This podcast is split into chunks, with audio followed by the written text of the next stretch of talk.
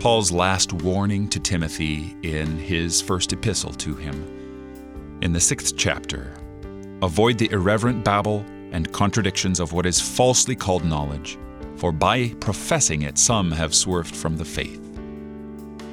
These words warn also us against the heresy of Gnosticism, which was beginning to take root even in the Christian church at that time. Maybe it existed before, maybe, certainly it existed afterwards.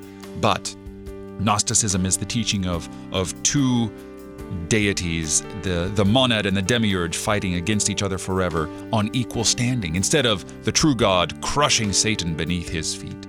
Um, the good and the evil, the spiritual against the physical.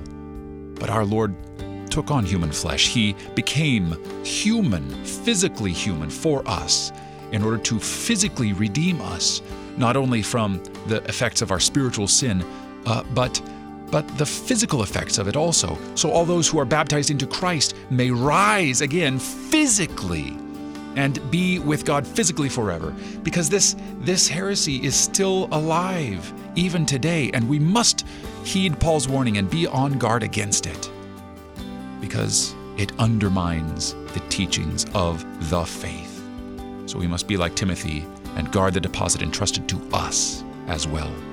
Find the true Christ in his gospel. You're listening to Oratio, part of your morning drive for the soul here on Worldwide KFUO. Christ for you, anytime, anywhere.